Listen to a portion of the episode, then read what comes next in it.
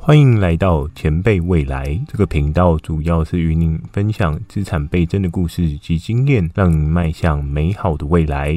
如果你也正想要成为人生胜利组，点下订阅，相信你就不会错过任何成长的机会。二零二一富人打造，有钱人都会拒绝的事，你知道吗？还记得过往最有感触的一部电影？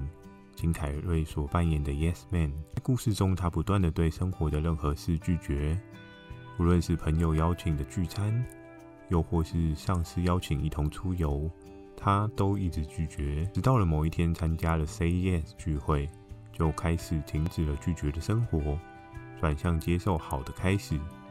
可是，一再的 Yes 的人生会过得比较好吗？今天前辈未来要为大家运用有钱人的拒绝方法。让你可以明确的分别 yes 与 no 的富人选择，记得看到最后，你会得到满满的收获，更进一步的迈向前辈未来。点赞、订阅、加分享，你也能获得每日的正面情绪，打造一天的正向开始。订阅了吗？我们正式开始。有钱人的拒绝原则一：拒绝浪费时间的事物。在所有人的生活中，有一个最无感觉也最有杀伤力的元素，就是你每天的二十四个小时。大家都一样，二十四个小时，你会发现每个人对时间力量的使用都不一样，而有钱人与一般人的差别会有更大的落差。我们常常在聊天当中会听到“杀时间 ”（kill the time），年轻一辈更常会听到这个用语。原因是在于不知道自己内心真正想要的是什么。有钱人在时间的规划上相对有条理，因为时间的不可逆性必须要好好的把握。所以我们可以看到，同一件事也会有不同的分别。像是想迈向成功的人，可能会朝着自我成长提升的影片去观看；而大部分的人在影片上多是追求娱乐性。影片的本质没有对错。在于你有没有机会提升自我价值。如果你也想要迈向有钱人的道路，欢迎订阅前辈未来一起学习，在二零二一能够打造一个不一样的价值人生。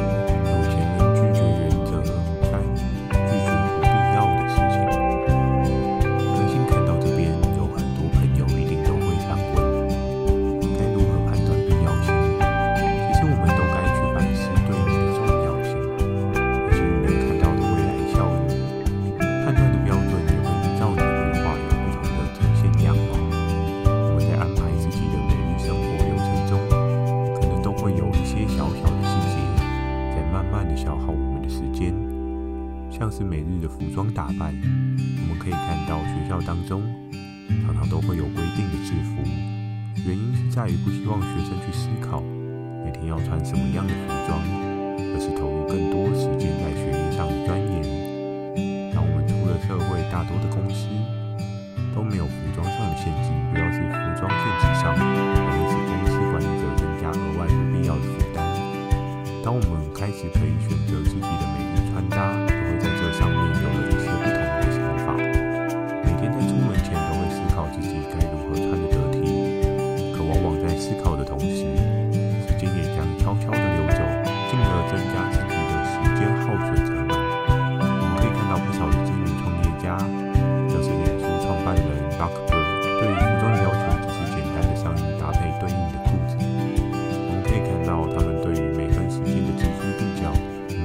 ہاں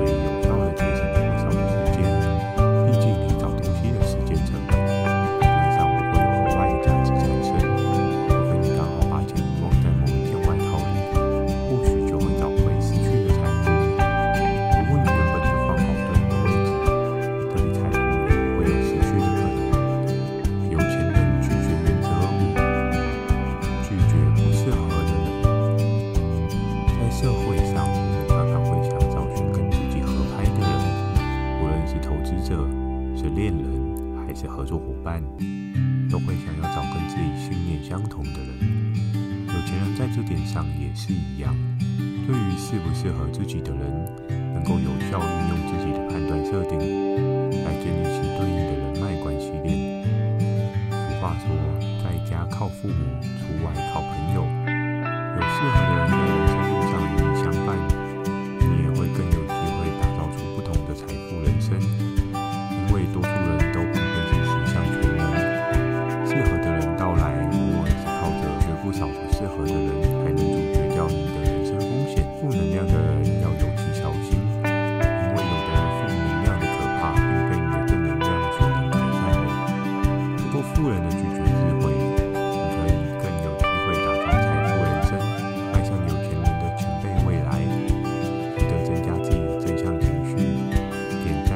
家分享。